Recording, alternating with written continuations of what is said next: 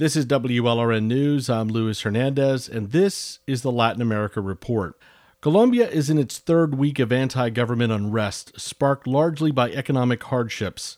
At least 42 people have been killed in the protests. Major cities like Bogota and Cali are experiencing food and fuel shortages because of road blockades.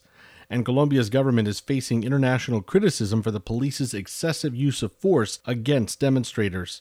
There could also be political fallout in South Florida.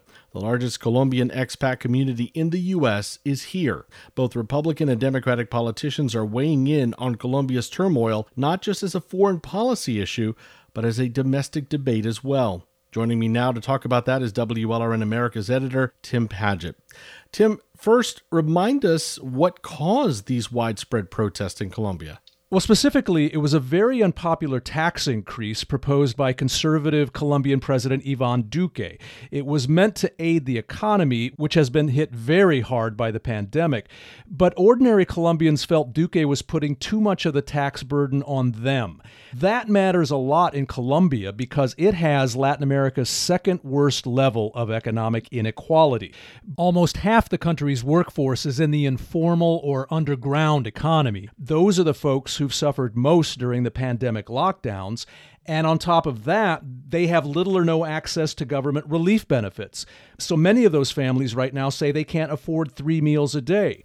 So, where do things stand now, especially regarding Colombia's international image?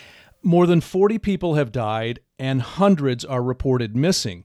Duque has withdrawn his tax plan, and he now seems closer to negotiating with the protesters on how to fix Colombia's inequality. He's had to, really, because Colombia's image has taken a big hit due to the police brutality, which human rights groups blame for most of the deaths. Last week, a teenage girl died by suicide after she claimed riot police raped her. The government's now investigating that case. That certainly doesn't mean there hasn't been violence on the protesters' side. They've set fire to police stations. But the excessive military style crackdown by Colombian police has made the situation much worse. But conservative politicians in Colombia and Republican politicians here in South Florida, they have their own take on what's behind this unrest, right? They do. Leaders of Duque's right wing party and Republican leaders here, such as Senator Marco Rubio, have been insisting that the driving force behind the protests is the radical left, meaning Colombia's Marxist guerrillas, Socialist Venezuela, Communist Cuba, and what they claim is a big international left wing movement. There is no evidence to back up that claim. There are no doubt some agitators from that orbit taking part in the protests, but they are not the driving force. This is about economic frustration, not Marxist conspiracy. How then does South Florida politics enter that picture? The same way it entered the picture during last year's presidential election. Many of those same Colombian conservatives and South Florida Republicans were scaring Latino voters into believing the lie that if Joe Biden won, he'd let radical socialistas take over Colombia, then Florida, then the U.S. And it worked, and it's still working. An SEA poll out last week indicated Latinos here feel that keeping socialism out of Florida is a bigger issue than jobs. And these Colombian protests raise those fears again? Right. It's a fresh opportunity for that fear mongering. They're on the airwaves and social media telling Latinos not only that Marxist forces started the protest, but that President Biden and the Democrats are allied with those forces, as Senator Rubio suggested last week.